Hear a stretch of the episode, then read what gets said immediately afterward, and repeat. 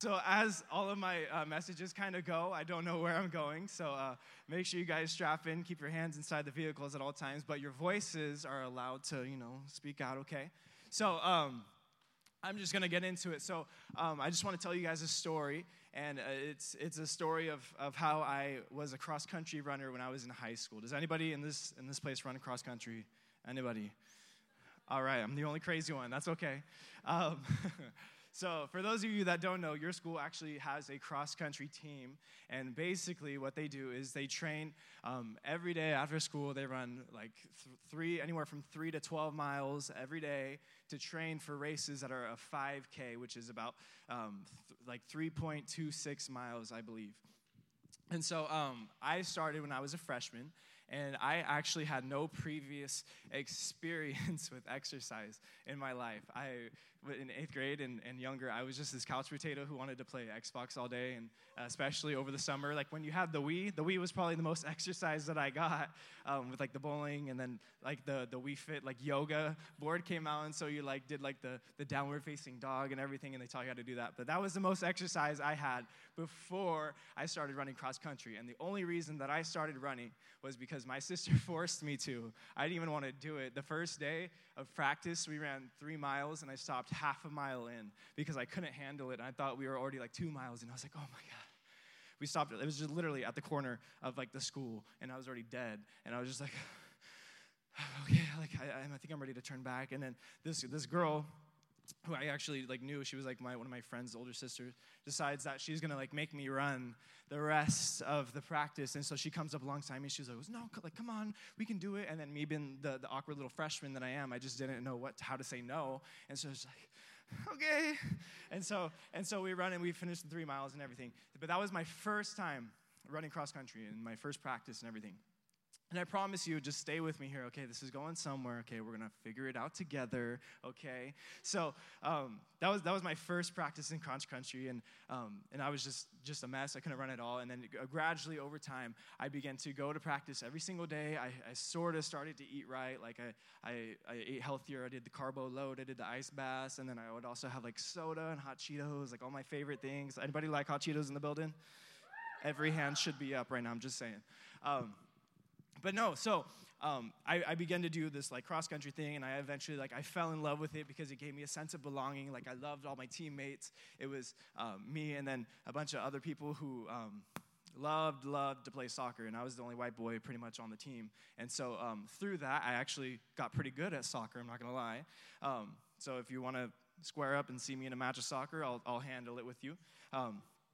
But but cross country really gave me this like sense of belonging and everything and that's what kind of got me to stay.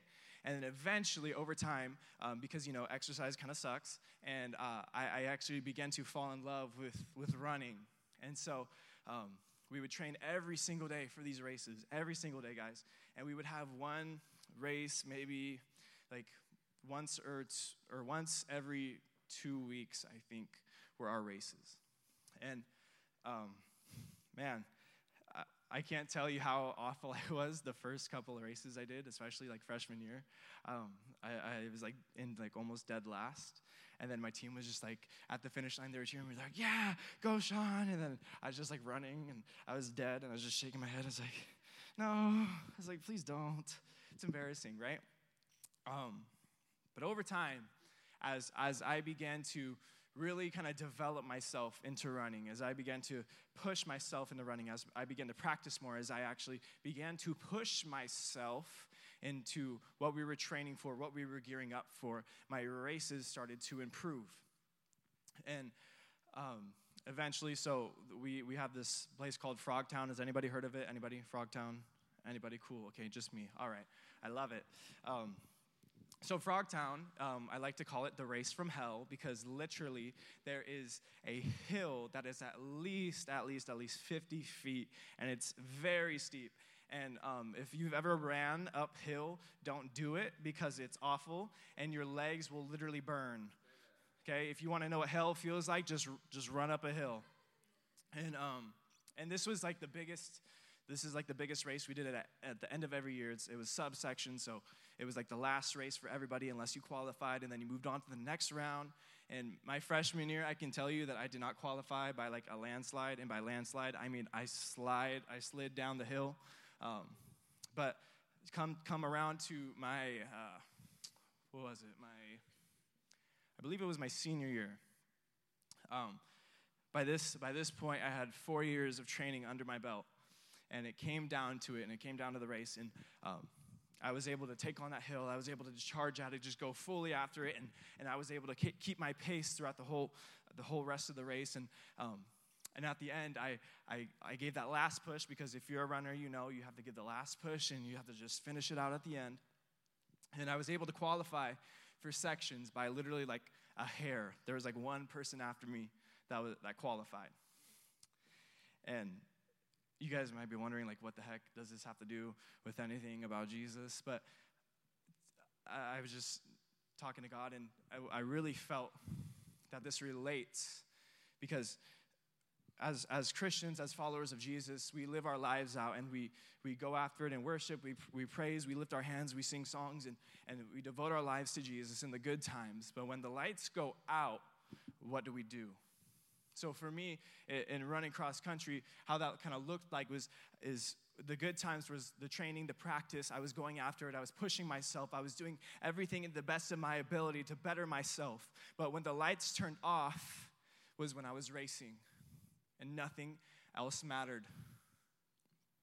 All of the training that I did was preparing me for something. And I want you guys to know that all the stuff that you do is preparing you for something too. All the worship, all the praise, all the, de- the devotions that you do for Jesus, everything that you live your life out for is preparing you for something different when the lights are out. And I, I can't tell you what that looks like in your own life, but for me, it's, it's been a, so many things. I can't tell you how many times the lights have gone out in my own life. I can't tell you how many times I've lost hope. But, but my main question to you guys tonight is what are you doing when the lights go out? Are you, are you remembering all the training that you did? Are you remembering all of, all of the things that you did, all the practice that you got? Are you remembering the messages that you heard, the words that God's speaking to you? Are you remembering the times that God has moved in your life? You see, um, about three weeks ago, I was speaking here on a Sunday, and it was like this like high, high point of my week, and pretty much kind of like my life, because I was like, I'm preaching on a Sunday. I never in my life would have thought that I would be a preacher in the first place, let alone preach on a Sunday to like 700 people. So I was, I was here preaching on that Sunday morning, and then uh, we went out to lunch. We were just hanging out and everything, and then um, I get it's like a phone call at like 10 o'clock at night from my dad, and um, he proceeded to tell me that my grandpa had gone to the hospital, and he he actually had gone to the hospital two weeks prior, so for the same thing. So I was like, oh, it's okay.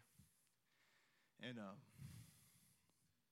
my dad just, he, he begins to tell me, and it, it's hard for me to explain this because it's just a very, very hard thing to kind of tell you guys. My, my father began to tell me over the phone that my grandpa was going to the hospital and um, it looks like he wasn't going to make it. And so I, I hang up the phone and I'm like, okay, I need to go down there right now. I need to, like, what, what do I do?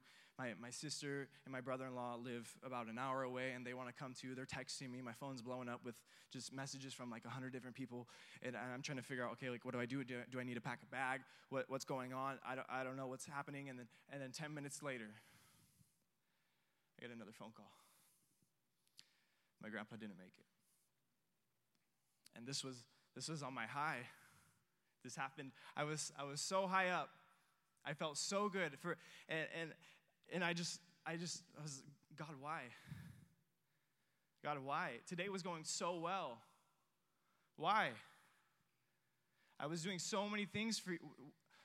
What, what am I doing wrong? Why is this happening? And to be honest with you, I still don't know why.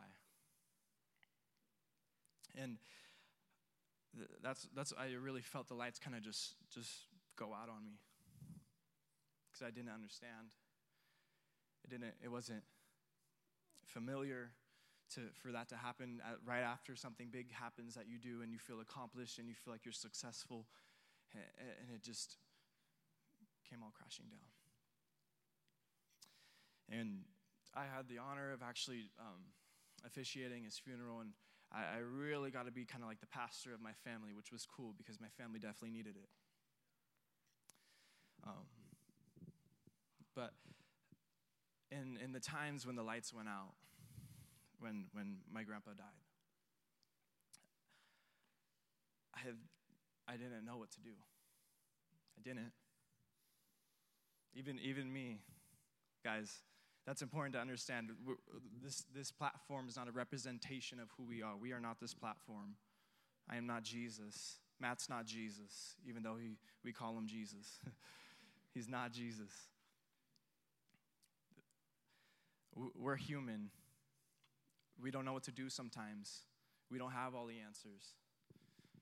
But when the lights went out on me, I didn't lose faith in my God and what I know He's able to do. And there, there have been so many times where when I was training for cross country, especially that, that first that first practice that I had that was so inconsistent with with my run and my training, and there was so many times where we, we would go on a run, our coach wouldn't be there, so we would skip out on a run. We would run to Taco Bell because it was only a mile away, and we would cash out on like 20 tacos, and then like per person, and we would just eat and eat and eat, and then we would run back. There, there were so many times where we would just cut off practice, where we would play soccer, we would mess around, we'd run like maybe half a mile around the track, and then we would just do whatever we wanted to. There were so many times in my training that I was inconsistent. And that that has a role to play during the race. But can I tell you guys that even, even in my inconsistencies, even in my faults, even in everything that I do wrong, even in my flaws, because we're not, we're not perfect. We, we know we're, we're not a perfect people. Even in my consistency, inconsistencies, my God is constant. My, my God has never changed. He never will change. He, was, he is the God of yesterday, today, and tomorrow. And check, check this out. I got, a, I got a passage I want to share with you guys. Sorry, I don't have any slides, but it is a little bit lengthy, so um, just deal with it. Um, this is Psalm, Psalm 35. Everyone say Psalm 35. And, and the, mess, the, the title for this message is, is called This Is Not a Test. And and just bear with me here, okay? It's kind of lengthy, so I'm going to read it. Um, just try to follow along as best you can. I'm going to point out some key things here. So in Psalms 35, it says, Contend, O Lord, with those who contend with me. Fight against those who fight against me. Take hold of my shield and buckler and rise up for my help. Draw your spear and javelin against my pursuers. Say to my soul, I am your salvation. Let them be put to shame and dishonor who seek after my life. Let them be turned back and disappointed who devise evil against me. Let them be like their chaff before the wind, with the angel of the Lord driving them away. Let their way be dark and slippery, with the angel of the Lord pursuing them. For without cause they hid their net for me. Without cause they dug a pit for my life. Let destruction come upon him when he does not know it, and let the net that he hid ensnare him. Let him fall into it to his own destruction. Then my soul will rejoice in the Lord, exulting in his salvation. All my bones shall say, O Lord, who is like you, delivering the poor from the who is for from him who is strong for him, the poor and needy from him who robs him. Malicious witnesses rise up. They ask me of things that I do not know. They repay me for evil for good. My soul is barefoot. But I when they were sick, I wore sackcloth. I afflicted myself with fasting. I prayed, my, and my head bowed on my chest. I, I went about as though I grieved for my friend or my brother, as one who laments his mother. I bowed down in mourning. But at my stumbling, they rejoiced and gathered. They gathered together against me. Wretches whom I did not know tore, me, tore at me without ceasing, like profane mockers at a feast. They gnashed me with their teeth. How long, O Lord, will you look on? Rescue me from their destruction, my precious life from the lions. I will thank you in the great congregation, in the mighty throng I will praise you. Let those rejoice over me who are wrongfully my foes, and let those let not those wink the eye who hate me without cause, for they do not speak peace, but against those who are quiet in the land that devise words of deceit. They open their wide mouths against me. They say, Aha, aha, our eyes have seen it. You have seen, O Lord. Be not silent, O Lord. Be not far from me. Awake and rouse yourself for my vindication, for my cause, my God and my Lord. Vindicate me, O Lord my God, according to your righteousness, and let them not rejoice over me. Let them not say in their hearts, Aha, our heart's desire. Let them not say, We have swallowed them up. Let them be put to shame and disappointed altogether who rejoice at my calamity. Let them be clothed with shame and dishonor who magnify themselves against me. Let those who delight in my righteousness shout for joy and be glad and say evermore, Great is the Lord who delights in the welfare of his servant. Then my tongue shall tell you tell of your righteousness and your praise all the day long. And, and I know that was kind of long. But that just, especially for, for my heart, that just kind of wrecked me the other day. I was, I was reading it and, and I came apart the, the I came across the part that says they repay me uh, good for evil, or they repay me evil for good, meaning they, they do dirty on you when you do good to them. And, uh, and I can't tell you how many times that's happened in my life when I reach out to someone, I say, "Hey, how are you doing? I want to make sure you're doing well." Or and I'm just I'm just extending a helping hand in their situation. Say, "I know you're going through this. I want to help you. I just want to be there for you. I'm trying to encourage you." And they kind of just push me off to the side. They they spread rumors about me, of all things. I can't tell you how many times that's happened in my life. And through that whole passage, I just every line that that David was saying about the, the things that people were doing to him, everything that they were doing was the inconsistency that they had. And David had his own inconsistencies.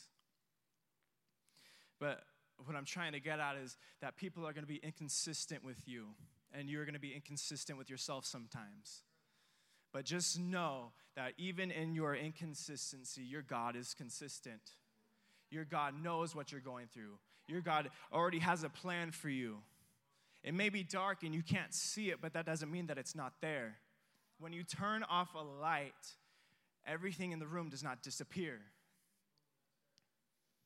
If I'm holding on to someone, if I'm, if I'm holding on to Matt and we turn off the lights, Matt's still there. I can still, I can still, I know he's there. Even in the dark, I can't see him, but I know he's there. It's the same way with God. When, when the lights go out, we usually think that God leaves us and that's why the lights are out. But can I tell you that's not the case? Is the lights get turned off by someone else in our life or something that we're doing, some situation, a person, a circumstance. The light goes out and we immediately let go of God. My question to you is what are you doing in the dark?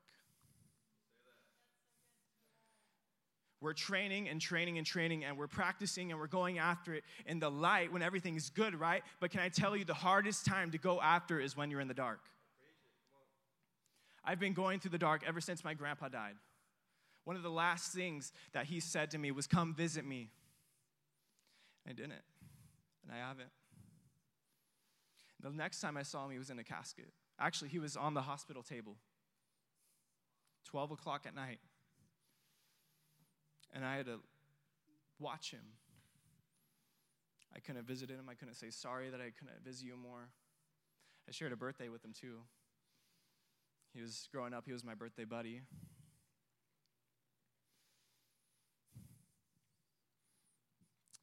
And I just didn't know what to do. I didn't have time to know what to do either. Immediately, uh, plans were made, and I had to officiate the service. I had to speak at another engagement. I had to plan stuff. I didn't have time to figure out what I was going to do. I didn't have time to just stop in the darkness and, and think. I, had to, I kept going through the lights with the lights off. And it's so much easier to do things when the lights are on. It's so much easier to, to go after with the lights on. It is. Can I get a, does anybody know that? It's easier to go to go after God when everything's going good. But can I tell you that not everything is going to go good all the time?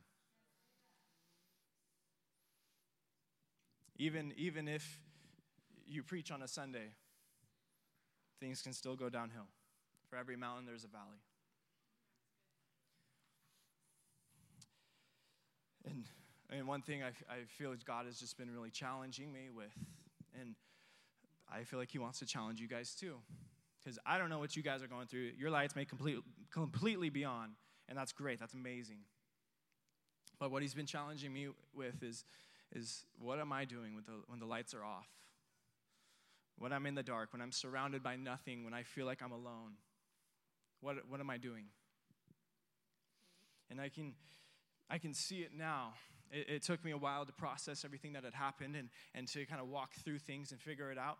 But I can tell you that I, I, now, I now see exactly what I need to be doing in the dark. And that's, that's going after it the same way that I was going after it in the light. Because as Christians, I think we're often, we often kind of get mistaken for we're perfect and God's only there when things are going good. But God is also there when things are going bad. And I, and I think oftentimes I've, I've been convicted of this myself is, is during worship, I, God really wants to move your heart. Do you guys know that? When we, when we sing these songs, they're not just empty words, we mean every single word that, that we sing. And one thing that I have fell victim to is, is I, I think that everyone who is, who is up here at the altar, is going after it, who's on their knees, singing and worshiping, and is at the front, I, I think that that's only for the people who already have God. And that's not, that's not wrong, that's good. They should be there. But I, I felt like that's the, that's the only place for people who knew God. I didn't feel welcome there. I didn't feel welcome to, to lay my life down. I didn't feel welcome to go to my knees, to cry if I needed to. Just because someone is going after it harder than you does not mean that you are not worthy, that you do not love God, and that you are not wanted by God.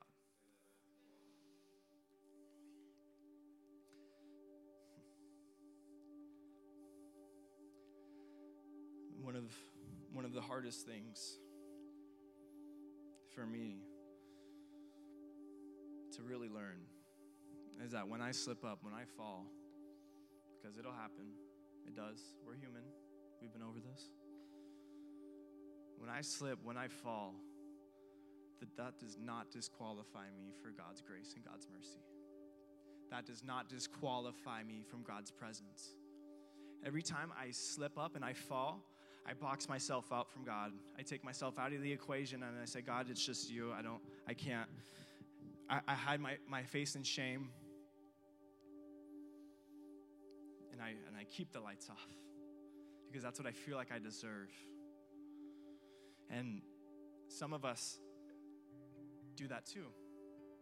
We, anytime something happens to us, it doesn't even have to be by your own doing, it could be by somebody else. It can be a circumstance, a situation, a decision. And, and every time it happens, we just kind of take ourselves outside of, of God and we just kind of shun ourselves and look away because we feel unworthy, we feel dirty, we feel like we don't deserve it. But God wants you even when you're in the dark. God wants you in the light. But can I tell you, when it's dark and you feel alone, you will feel more comfortable with someone by your side. You'll feel safe. You'll feel protected with someone by your side. And that someone is Jesus. And so, you know what? I'm done. I'm done feeling like I don't deserve it. I'm done. I'm done with, with, with the situation being bigger than my God because I know that's not true. I know my God is way bigger than my situations. I know He's way bigger than my circumstance, than other people in my life. And so I'm going to go after it. And you may say, well, well, well I've been through this. Uh, someone did this to me, so why, why wasn't God there? Why didn't He stop it? Jesus, I don't, I don't, I don't understand the way He works. God can never love me. The things that I've been through, the things that I've done. Jesus does not want anything to do with me. I'm dirty. I'm ugly. I, no, I can't be loved. That's what I've been told my whole life. I've been fed these, these, these statements by people who my parents, they, they call themselves my mom and my dad, and they treat me like I'm a piece of dirt. My friends treat me like I'm nothing.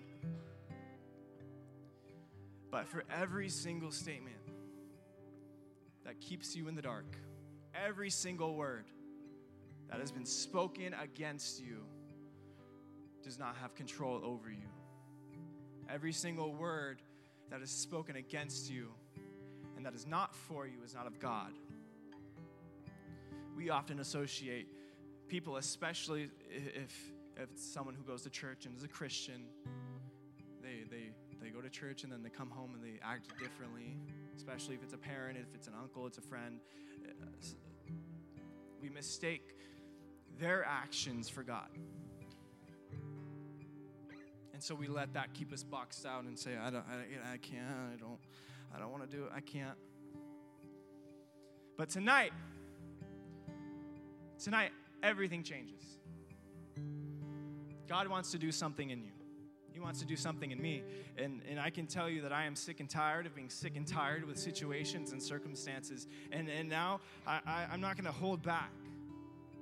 Because more times than not, during worship, I feel God's telling me that I need to, I need to lay it down. And, and for me, he tells me, I, I need you, I need you to get on, I need you to go to your knees and just worship and just praise. He tells me that, but, but something always holds me back every time. It's, I, I don't want people thinking that, that I'm going through something dirty. I don't want, I don't, what, what are people going to think of me if I'm, if I'm on the ground and I'm worshiping and, and, and it looks like I'm going through it? They're going to think that I'm struggling. They're going to think that, that I, I'm dirty, that I'm messed up, and then, and then people are going to lay hands on me and they're going to push me down to the ground. None of that matters. If you feel like you need to lay something down, don't let anybody else stop you from doing so. Don't let others hold you back from the grace that God has for you. Don't let others hold you back from God's presence. If you want to get in there, go after it. If you want the lights to turn on, you got to do something because if you just wait and don't do anything, nothing is going to change. In Isaiah uh, 40, 31, it says, Wait upon the Lord, and he will give you strength. And um, I was watching this YouTube video, this guy was preaching, and, and, and it's not the wait that we think it is. It's not that you just sit there and, and you just like wait, like like I'm waiting for someone to come outside, or like you text text someone and say, "Hey, I'm here." Like come outside. Like you don't go up to the doorbell anymore. Like nobody does that. It's not it's not that kind of wait where you say, "I'm here," and then you're just waiting for someone to get there. That's not what it is. Because if that were the case, that would mean that God has left us if we're waiting for God to show up, that means that He was never there in the first place. But the Bible says that God is always with you. God is always for you, He's never against you, He's always with you. The wait that it's talking about is the one is the word that we use for like a waiter. And what does a waiter do? A waiter serves. A waiter gets you refills, it fills up your cup if you need it. He, he brings you your food. He, he's, he always comes by the table and is like, How's your meal going? How are you doing? Do you guys need anything else? And I'm like, Yes, I need some more campfire sauce. That's the way that it's talking about. Because if you if you wait and you don't do anything, how can you expect anything to change? Just how? But when it says wait upon the Lord and he will strengthen you, it, it means to me, to me that means I'm I'm here. I'm here. Do you guys know that your worship is service? Your worship is serving. And you, this may be your first time to the warehouse, this may be your first time in church, and you have no idea what the heck we're talking about.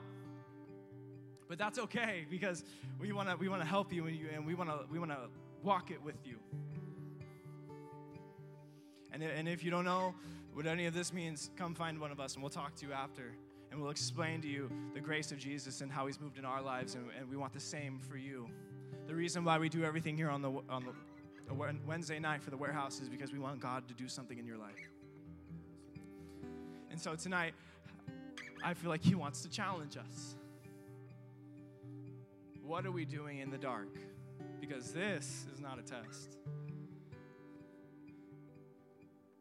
And sometimes it, it feels like you know, like every, school is in session, yeah, like everyone like hates school, right? And you study for a test, and then the test comes and you forget everything. well, God wants us to study and prepare and be ready because when the test comes, He wants us to be ready. And following Jesus does not mean that you're not going to get any test. It's not like those pictures that say like 5,000 retweets and the finals canceled. That's not it. It's not how it works. Just being honest. But when the test comes, are you going to be prepared? Are you going to remember everything that you have done to get you to that moment? Meaning, are you going to remember all the good things that God has done in your life? Are you going to remember that God is the God of miracles? And a lot of us have this mentality of God has done miracles in other people's lives, but He, he can't do that in mine. I, I've done that myself, especially with this. God, the first call I started praying, I said, God, pray that you would just protect my grandpa, that you would be able to just, just heal his body, make him whole. Ten minutes later, he's gone. I felt like the miracle was never coming. But the miracle was that I, I made it out and I'm still praising Jesus through, through the dark time. I pressed in and, and I turned the light on. I didn't just wait for the light to randomly appear back on, but I went after it. And so let me do this. Let's, let's have everybody stand up. And it's not going to be some, some super like crazy call, raise your hand. I'm just going to ask you one question. And in, in, your, in your heart, really, really search your heart. And you probably know what I'm going to ask if you've been paying attention. Is what are you doing in the dark? Are you just waiting, just chilling, just kind of, and just waiting for God to show up? Or are you waiting? Are you serving? Are you getting in there? Are you doing everything you can to maintain your relationship with God instead of letting the lights turn out and you letting go? And so we're gonna we're gonna open up these altars for you guys as we always do. But I encourage you guys to go after it like never before. Let God speak to your heart. Let God move in you. Because God wants to do something in every single one of you tonight. So I'm going to do this. I'm going to pray, and then we're just going to go after it and worship. If, if you need to leave, feel free to do so. But just know it is here. Go after it. And if you can't, like you don't have time, go come back, go after it next week. Go after it at home when you get home. It doesn't just just start and stop here, but God wants to move not only here, but He wants to move in your home. He wants to move in your school. He wants to move in your everyday life. So why am I going to turn the light on when I'm here and turn it off when I walk out the building? It's just dumb. And I, and I have authority to say that because that's what I used to do. So let's do this. I'm going to pray. If you need to leave, go for it. But really challenge yourself. What am I doing in the dark?